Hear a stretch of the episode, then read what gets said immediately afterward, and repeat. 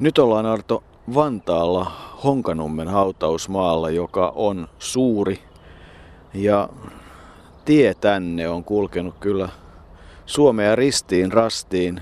On käyty Suonenjoella, on käyty Iisalmessa, on pyöritty monessa paikassa ja aika monesta paikasta on kuultu Esa Rossista.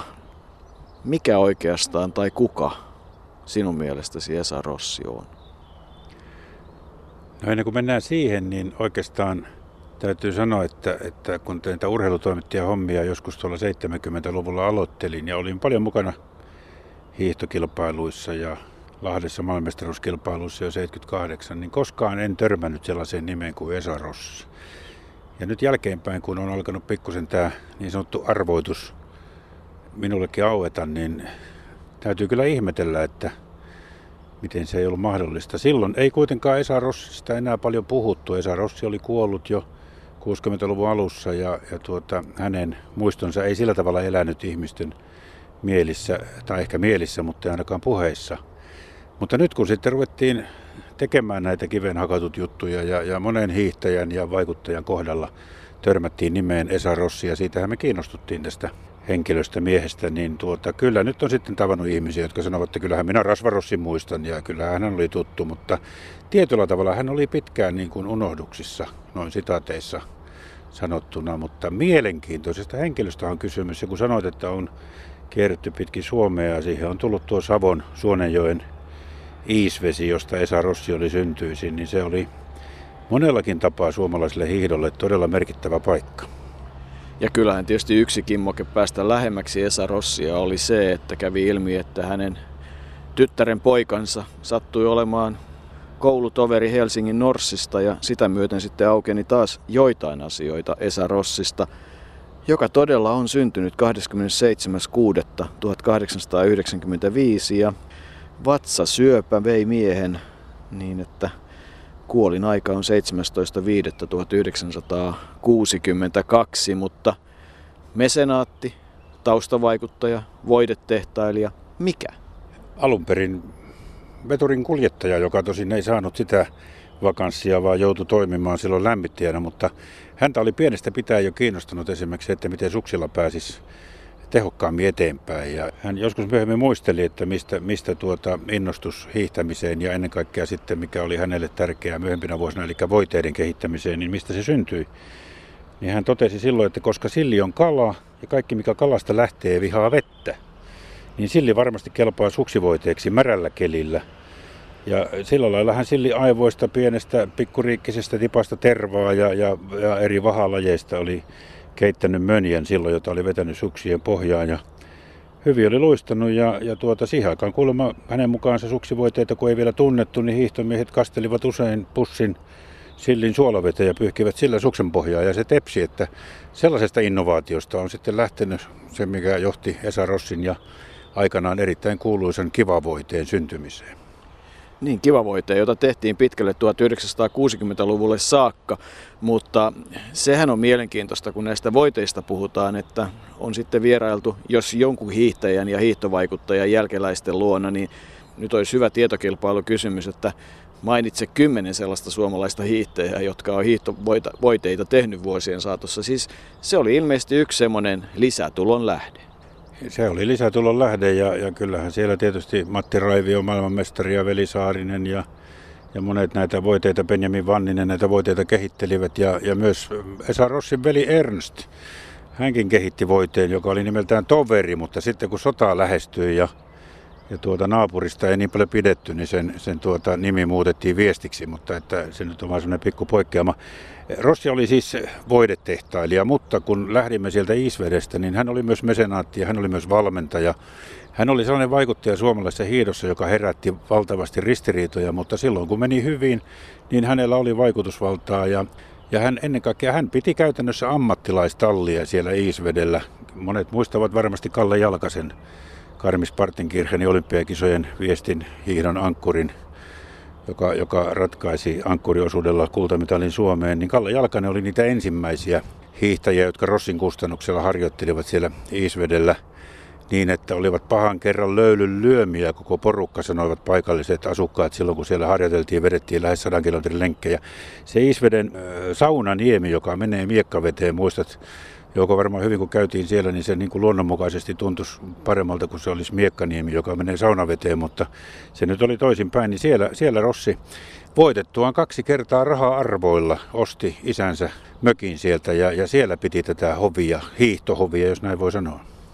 Niin, Lintharju oli se paikka, joka siellä todella siellä niemessä oli ja kyllähän ne komeat harjoittelumaisemat ja maastot olivat ja se, mikä tietysti todella on se oivallus Esa Rossin osalta, oli se, että hän ymmärsi sen, että jos haluaa olla parempi kuin muut, pitää harjoitella täyspäiväisesti semmoisissa olosuhteissa, jota työ ja valvominen ei rasita, että saa riittävästi ruokaa ja että varusteet on hyvät ja kaiken lisäksi sukset toimii hyvin, eli voiteet toimii. Hänellähän oli siellä serkkunsa Olga Hämäläinen talouden hoitajana ja kerrotaan, että varusteita asemalle sinne vajaan 10 kilometrin päähän tuli aika tavalla ja kyllähän tietysti sitten Esa Rossissa oli moderniakin, että ei silloin puhuttu intervalleista, saatika, että olisi puhuttu videokuvauksesta. Se intervallihomma tuli Klaus Karppisen myöhempinä vuosina muistellessa noita Rossin luona oloja. Siellä kun mainitsit tuota, että varusteita tuli, niin Karppinen nimenomaan totesi, että siellä ruoka oli vahvaa, vaatteet pestiin säännöllisesti ja uusia varusteita tuli Helsingistä roppakaupalla. Täysin ammattimaistouhua. Ja, ja ei se ihme, että sieltä sitten kehittyi niilläkin konsteilla hyviä hiihtäjiä. Jalkane oli, niin kuin sanottiin, ensimmäisiä, mutta sitten siellä harjoittelivat Klaus Karppinen, Jussi Kurikkala, Pekka Vanninen, Pauli Pitkänen ja myöhemmin 30-luvun lopulla myös Eino Olkinuora. Ja, ja silloin tällöin myös Pekka Niemi, Olavi Alakulppi, Martti Lauronen, Lauri Silvennoinen, Matti Lähde, Alvar Rantalahti, Toivo Tiani. Nimiä löytyy vaikka kuinka paljon. Ja kyllähän täytyy muistaa, että kyllähän näillä pojilla sitten, sitten myös suksi kulki. Nämä Rossin hiihtäjät voittivat esimerkiksi Lahden 38 maailmestaruuskilpailussa lähestulkoon kaiken ja siitä ei silloin vuotta aikaisemmin päävalmentajaksi ryhtynyt Veli Saarinen tietenkään pitänyt. Rossi oli vaikutusvaltainen kaveri ja kun hän kaiken lisäksi osasi käyttää mediaa erinomaisesti hyväkseen, niin kyllähän sehän tietynlainen piikki oli sitten, sanotaanko tuommoisen byrokratian kyljessä, jos ei muuten. Niin, Lahdessa todella pitkäni voitti 18 kilometriä, Jalkanen 50 kilometriä ja Rossin talli voitti viestiin, eli kaikki hiihtäjät olivat Rossin tallissa ja kyllähän tietysti 36 siitä Karmish Partenkirchenin viestijoukkueesta valtaosa oli Rossin urheilijoita, mutta sota vei sitten parhaat hiihtäjät, niin kuin Kalle Jalkasen. 39 ja 41 hän pidettiin siis vielä hiihdon maailmestaruuskilpailuita ja niissä Rossin hiihtäjät pärjäsivät myös erinomaisesti. Olihan Rossi tietysti itsekin urheilija. Kerrotaan, että se koulumatka aikanaan oli kahdeksisen kilometriä, jonka hän sitten hiihti pariin kertaan tai käveli tai juoksi. Ja tultuaan sitten Helsinkiin, niin edusti muun muassa HKVtä. Oli kohtuullinen juoksija ja sanotaan nyt piirimestaruustason hiihtäjä, joka sellaisenaan sen ajan Suomessa ei ollut ihan vähäinen asia. Ei ollut, kyllähän oli, oli mutta tuota, edelleen jos palaamme vielä tuonne Isveden Saunaniemeen, sinne Miekkaveden äärelle, niin tuota, kun Immo Kuutsa, joka oli muuten Rossin viimeisiä valmennettavia Helsingissä ja oli mukana keittelemässä näitä keittoja, kuten silloin sanottiin suksivoiteista, oli, oli teki niin pientä bisnistä siinä samalla Rossin tehtaalla silloin, kun se tehdas sitten sinne syntyi, niin kuitenkin siellä Isvedellä, niin Rossilla oli tapana myös tietynlaisena harjoitusohjelmana pistää pojat soutamaan uistinta ja hän itse istui siellä perässä ja, ja, ja hankki kalaa. Kuutsa kuvasi, että hän oli semmoinen pieni pyylevä mies ja kuten Lyydia Viideman on todennut, kova kiroilemaan. Eli tuollainen hyvinkin itsellinen ja, ja ulospäin suuntautunut ainakin silloin, kun meni hyvin.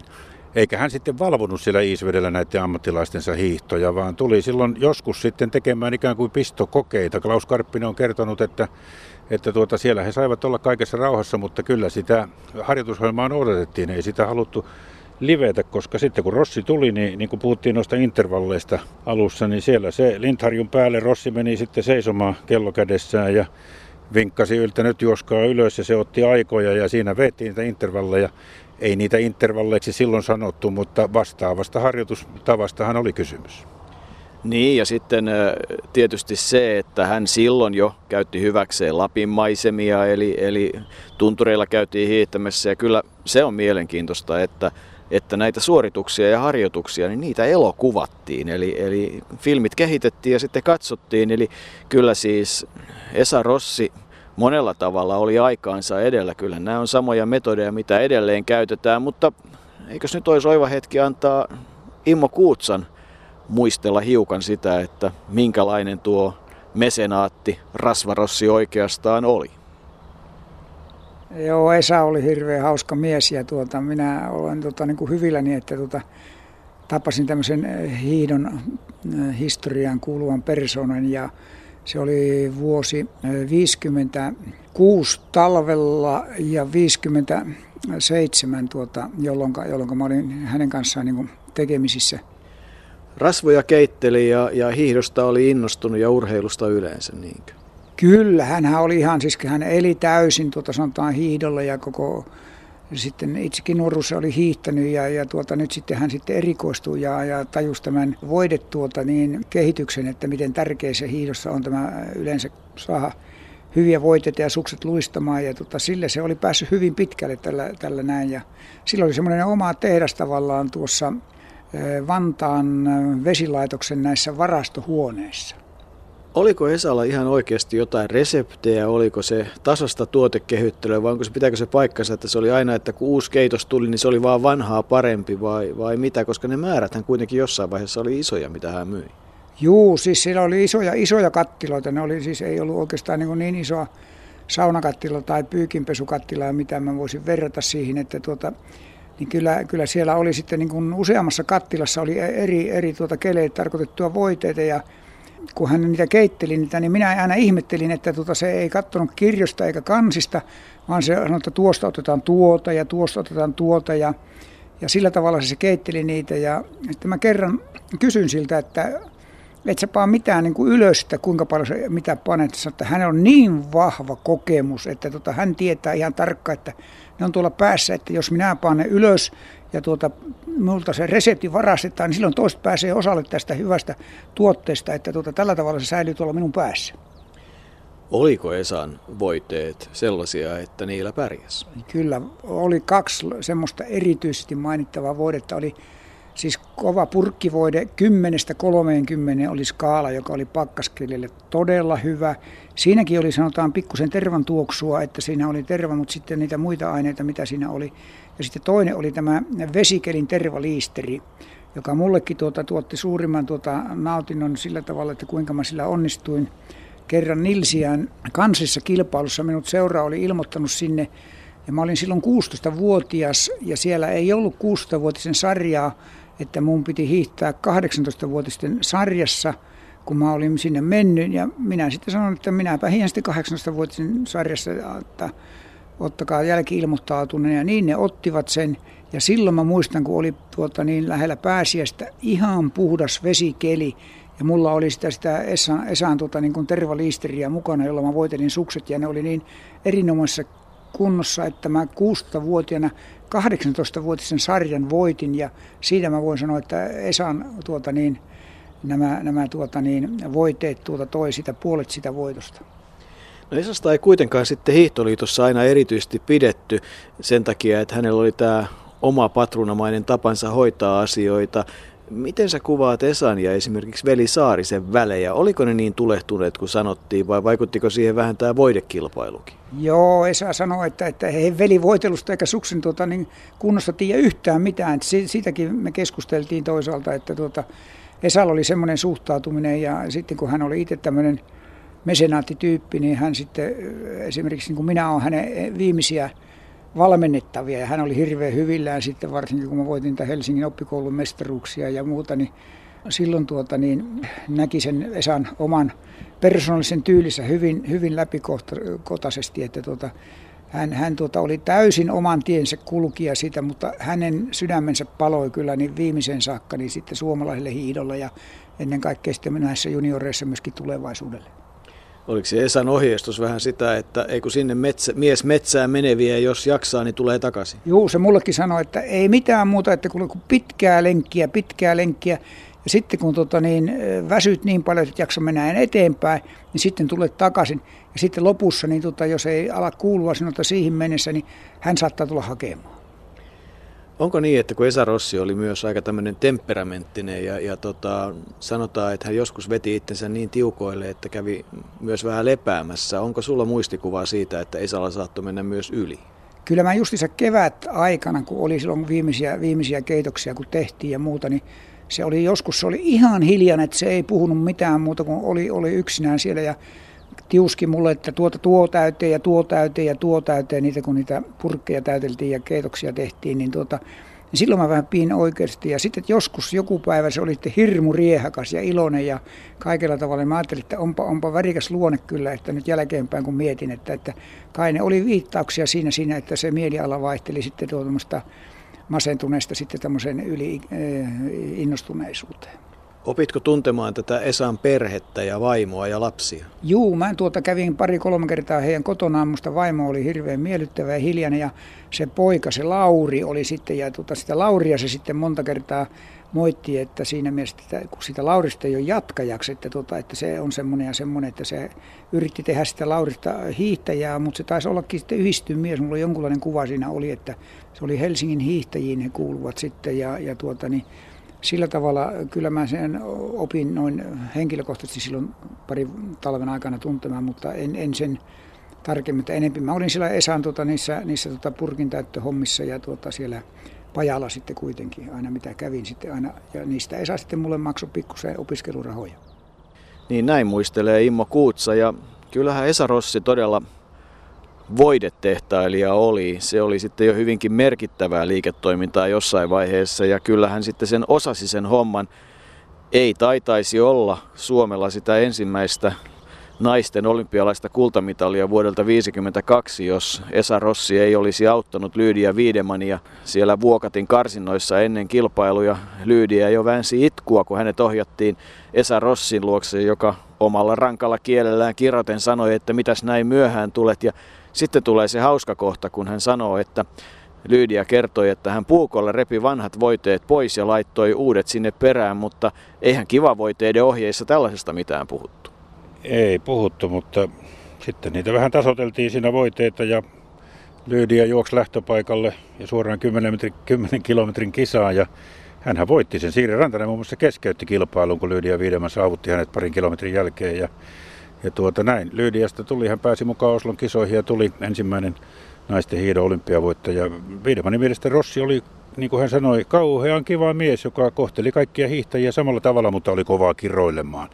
Mutta tuohon voidebisnekseen, sen on täytynyt joko olla aika suurta ennen kaikkea tuo kivavoiteen ja sitä käyttivät monet, monet huippuhiihtäjät. Kerrotaan, että Heikki Hasu, joka voitti 48 yhdistetyn kultamitalin oli ihan taksilla käynyt sitten Rossia kiittämässä, että se oli kiva voiteet, jotka hänen voittonsa takana ainakin osittain olivat. Ja kun parhaimpina vuosina ilmeisesti siellä tehtaassa siellä vanhassa kaupungissa Helsingissä, niin kerrotaan, että valmistettiin puoli miljoonaa voidepurkkia myyntiin sekä kotimaahan, mutta myös ulkomaille. Ja mekin olemme nähneet saksankielisiä ohjeita kivavoiteen käytöstä, niin ilmeisesti sitä vientiäkin sitten on ollut, joten kyllä kai sitä tällä Esa Rossilla ja äh, sitä rahaakin jossain vaiheessa oli aika lailla, mutta sitten taas jälkeläiset ovat kertoneet, että kun sitä ei välillä ollut, niin sitten, sitten tuli ongelmia. Eli elämä oli vähän tuollaista välillä kovaa ja välillä sitten taas toisella tavalla kovaa. Niin, silloin kun rahaa oli, niin ostettiin luksusta ja vaatteita ja turkkeja ja autojakin oli pihassa – ja sitten todella tuli niitä talvia, että lunta ei ollut, mutta kyllähän tietysti tämä Saksa markkinakohteena silloin 30-luvulla, jossa, jossa tietysti omat talvikisat ja sen jälkeen ne aika, mutta täytyy muistaa, että näitä voiteita tehtiin siis pitkälle 60-luvulle tai oikeastaan 60-luvulle saakka. Ja sillä on oma historiansa. Ja kyllähän hiihtäjät sanoo, että varsinkin tietyillä keleillä nuoskakelillä ja sitten kovemmalla pakkaskelillä, niin nämä kivavoiteet oli erinomaisia. Mutta edelleen se, että kyllä näitä voiteita paljon tehtiin ja, ja, ja päävalmentajan oma voide tehdä, mitä luulet, vaikuttiko se, että Esa Rossi teki voiteita siihen, että kerrotaan hänen ja päävalmentaja Veli Saarisen välien olleet kohtuullisen kylmät vai, vai onko se enemmän semmoista jälkikäteen kuultua. Kuitenkin Saarinen sitten oli onnittelemassa muun muassa 60-vuotispäivänä. Kyllä joo ja kyllähän Esa Rossille myönnettiin ansiomerkkejäkin sitten, sitten kun 60 vuotta tuli täyteen. Mutta sitä ennen oli, oli aika katkeria vuosia. Ja, ja ne tiedot, mitä tässä on nyt saatu selville, niin kyllä ne vähän kuvastavat siltä, että, että tuo voidehommakin olisi ehkä ollut välirikon syynä, mutta ennen kaikkea siinä oli se, että Rossi sen jälkeen, kun, kun hänen hiihtotallinsa ikään kuin hiipui, hänellä ei ollut enää sellaista valtaa eikä sellaista, sellaista näkemystä tai, tai sellaista mahdollisuutta vaikuttaa hiihtoon kuin aikaisemmin ennen sotaa, sodan jälkeen, niin hän tietyllä tavalla katkeroitui. Ja, ja tuli monenlaisia sitten, mutta kun hän oli erittäin taitava käyttämään julkisuutta hyväkseen, niin hän sai myös tämän katkeruutensa hyvin esille ja se oli varmasti yksi, joka aiheutti sitten vähän viileisiin väleihin. Aika hauskaa on se, että tuota, äh, Harri Eljanko, urheilullinen päätoimittaja silloin kuvasi, että Esa Rossi oli urheilutoimittajien hyvä ystävä. Urheilulehdestä löytyy Eliangon kirjoitus, jossa, jossa hän muistokirjoitus, jossa hän totesi, että Esa Rossi ja hänen seitsemänlapsinen perheensä jäävät erityisesti vanhemman urheilutoimittajapolven mieleen. Ja, ja tässä on suora sitaatti Eliangon kirjoituksesta. Urheilutoimittajien kerhon hiihtokilpailut pidettiin Vantaajoen varrella Esan vetämillä laduilla ja hän piti huolen sekä palkinnoista että päättäjäisten rattoisuudesta. Eli pois mennyt on hiihtourheilumme värikäs persona, lämmin sydäminen lähimmäinen ja urheilutoimittajien hyvä ystävä. Niin, hän osasi, osasi sen ja, ja sai sitä kautta oman viestinsä läpi varmasti. Silloin viestinä oli myös hyvin selvästi se, että kyllähän tämäkin mestaruus saatiin kiva voiteilla ja niin edelleen, mutta kyllähän se Kalle Heikkisen tarina, siis vuoden 1934 Holmenkollenin tuplavoittajan menehtyminen ja siitä käyty kirjoittelu, niin, niin se on kerrassaan mielenkiintoinen ja voisi vois varmaan sanoa, että traaginen. Toki se oli traaginen, koska Kalle Heikkinen harjoituslenkillä menetti pimeässä henkensä. Se juttu oli vuonna 1946 Suomen urheilulehdessä ainakin, jossa Esa Rossi totesi olevansa jo väsynyt siihen, että viralliselta hiihtotasolta häntä aina morkataan ja hänen ainoa halunsa on vaan auttaa hiihtäjiä ja luoda heille mahdollisuuksia sekä harjoittelemiseen että kilpailemiseen. Kai hän muisti siinä tuon 30-luvun oman tallinsa ja halusi niin kuin ylläpitää edelleen ja kenties saavuttaa samanlaisen aseman hiihdossa, mutta, mutta se ei nyt sillä lailla onnistunut. Mutta tästä Heikkisestä hän todellakin väittää, että, että tuota, hän oli yrittänyt tai tarjonnut Heikkiselle mahdollisuutta lähteä Hyvinkäältä, missä Heikkinen asui, mennä Kaunispään tunturille harjoittelemaan vuonna 1938, mutta, mutta silloin tuli tullut liiton hiihtovalmentajalta, joka oli silloin Veli Saarinen kirja, jossa annettiin ymmärtää, että jos Rossi tukee jotakuta hiihtäjää taloudellisesti, niin tältä kielletään ulkomaan matka. Näin Rossi siinä jutussa väitti. Ja, ja sitten hän vuodatti, että kun Kalle ei saanut matkarahaa, jolloin, jolloin, jolloin he ei tietenkään lähtenyt, niin hän oli joutunut lähtemään iltamyöhällä lenkille Hyvinkäällä ja siellä putosi pimeässä rotkoon ja halkaisi päänsä, kuten Rossi, Rossi ja siteraan tässä. Ja sitten kuka ottaa syyt päälleen, että tietähän se, mitä harjoittelusta tulee, jos työn jälkeen pimeässä yrittää lähteä lenkille. Rossi paukuttaa. Toisaalta urheilun pikkujättilässä kuvataan sama tilannetta, että Heikkisellä oli työ ja oman kodin rakentaminen veivät päivät niin tarkkaan hänen valmistautuessaan Zakopaan MM-hiihtoihin, että sen takia hänen oli lähdettävä pimeässä lenkille. Kyllä tässä semmoisia ristiriitaisia asioita on ja sellaista katkeruutta. Ja mä olen tulkinut sen kyllä niin, että Rossi, Rossi ikään kuin haikaili sitten, että hän, hän, hän olisi halunnut olla vielä, vielä sodan jälkeenkin suurempi vaikuttaja, nimenomaan suoraan hiihtäjiin vaikuttava persona, mutta kai nuo ammattilaisuusjutut ja muutkin nousivat sitten vähän eri tavalla esiin, että silloin kun Isvedellä talli harjoitteli ja, ja ruoka oli vahvaa ja vaatetta tuli ja vaatteet pestiin ja oli taloudenhoitaja, niin silloin siihen ei sillä tavalla vielä kiinnitetty huomiota. Niin ja kyllähän tietysti näytöt sieltä ennen sotia-ajalta niin aika kovat oli, että, että kyllähän tavallaan se muistijälki Rossilla oli sellainen, että hän varmasti hyvinkin uskoi siihen, mutta hän on ihan väjäämättä ollut räiskyvä persoona, joka räiskyi niin paljon, että, että välillä oli suorastaan jopa vaarallinen ja kerrotaan, että hän jopa perhettä ajoi takaa ja kaipa kiistatta totta on sekin, että hän kävi välillä sitten paineiden ja muiden asioiden uuvuttamana muutamaankin otteeseen hiukan lepäämässä ja hoidossa, että saatiin akut ladattua. Myöhemmin se liiketoiminta sitten laajeni niin, että, että muun muassa auton vahoja tehtiin. Että kyllä siinä yritystä oli ihan loppuun saakka ja kuuluisuuksia siellä oli. Ja Kaipa Rossi on omana aikanaan ollut kuitenkin sitten julkisuuden henkilö enemmän kuin mitä me tällä hetkellä ymmärretään. Ja onhan oma tarinansa se, että, että semmoinen kappale kuin Rantakoivun alla – Onni Laihasen tekemä kappale, niin kyllä se jostain tuolta muistista tulee esiin. Ja sehän on syntynyt siellä Iisvedellä, eli että Rossi on ollut oman aikansa tämmöinen tämmöinen tietynlainen tunnettu henkilö, julkisuuden henkilö, joka seuraan ihmiset sitten myös hakeutui. Niin, laiha se onni kävi Isvedellä ja mainitsit tuon rantakoivu alla, mutta samoin siellä syntyi Elsa Valssi ja isännän kunniaksi sävelletty Esan saunapolkka. Eli musiikkikin on, on ollut mukana kuvassa. En tiedä sitten siitä kotielämästä, kun hänen lapsenlapsensa ovat kertoneet, että se ei niin kovin helppoa aina ollut, niin Elsa Elisabeth, hänen vaimonsa tietysti olisi voinut siitä kertoa, mutta hän lepää tässä samassa haudassa, kuoli kolme vuotta miehensä jälkeen, oli, oli seitsemän vuotta nuorempi. Eihän se nyt niin valtavan tärkeä asia ole, se oli sitä aikaa ja siihen aikaan isäntä oli vähän, miehen kuva oli ehkä vähän toisenlainen ja traagisiakin hetkiä Esa Rossin elämään on, on liittynyt, eikä varmasti tietysti helppo ollut tuo lähtökään vatsasyöpä vie kivuliaasti ja, ja sille ei voi mitään. Mutta jos palataan vielä noihin hänen 60-vuotispäiviinsä, niin, niin tuota, kun on puhuttu tässä, että oli niitä ristiriitoja Hiihtoliiton kanssa ja, ja muiden kanssa, niin, niin aikaisemmin jotain annettiin mainita, mutta kuitenkin jo vuotta ennen kuin hän täytti 60, niin opetusministeriö myönsi hänelle Suomen urheiluhopeisen ansiomitalin kullatun ristein. Ja, ja sitten 60-vuotispäivänä tuli Hiihtoliiton kultainen ansiomerkki ja kultainen plaketti. Ja Veli Saarinen oli luovuttamassa. Ja sitten mikä, mikä tuota on mielenkiintoista, että kyllähän sen Rossin on täytynyt olla tunnettu persona suomalaisessa urheilussa yleensäkin, koska onnittelusähkeitä silloin 60-vuotispäivänä tuli kuitenkin muun muassa Paavo Nurmelta ja Veikko Hakuliselta ja, ja tietysti myös urheilutoimittajan liitolta, koska Rossihan oli urheilutoimittajan hyvä ystävä. Niin, mielenkiintoista on, että mikä on syy, että ainakin minulle ennen tätä seikkailua ja matkaa jossa Esa Rossin nimi tuli niin moneen kertaan esiin, niin tämä Honkanummen hautausmaalla viimeinen leposi ja pieni, hyvin tämmöinen perinteinen ja, ja vaatimaton kivi.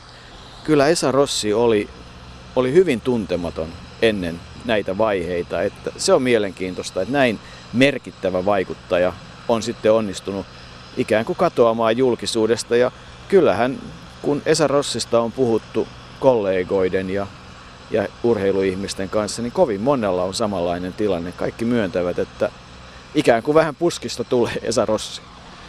Niin, meille, meille tuntematon jollekin muille, mutta niin kuin sanottiin tuossa alussa, niin kyllä sitten taas kun häntä, hänen, hänen elämänkaartansa on ryhdytty selvittämään, niin kyllä sitten löytyy semmoisia ihmisiä. Tot, tottahan mä nyt Rasvarossin muistan ja tottahan mä Rasvarossin tiedän ja varmasti näin onkin, mutta jollain tavalla hän meni ne unohduksiin. Ja kyllä täytyy muistaa, että Rossi itsekin oli varmasti aika salaperäinen ei, ei hänen sisimpäänsä varmaan kovin moni päässyt.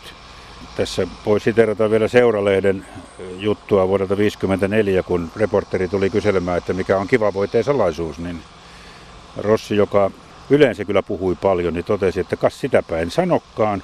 Täytyyhän minullakin, vaikka olenkin avomielinen ja puhun paljon, olla joitakin salaisuuksia. Ja tästäkin voi päätellä, että, että Rossi oli tietyiltä sielunsa sopukoilta, hän, hän tuota, hän halusi varjella ne ainoastaan itselleen ja, ja niin kuin monet, jotka olivat sitten mukana tuossa voidebisneksessä, niin Rossi oli myös vähän semmoinen taiteilija, eli kun hän sitä voiteitakin teki, niin vaikka hän sitten yritti muilta hiihtäjiltä niitä voidesalaisuuksia aina udella, niin ei hänellä itsellään ollut oman väittämänsä mukaan mitään kirjoitettuja reseptejä, vaan hän aina vähän oli niin kuin tunteella, pisti, pisti niitä keitoksia, erilaisia sekoituksia ja teki keittoja ja ja aina se keitto, se oli tärkeää, se kuvaa hyvin Rossin luonnetta, niin jokainen keitto oli aina entistä parempaa. Siis kuitenkin liikemies ja Arto vähintään ja ainakin tämän tarinan arvoinen.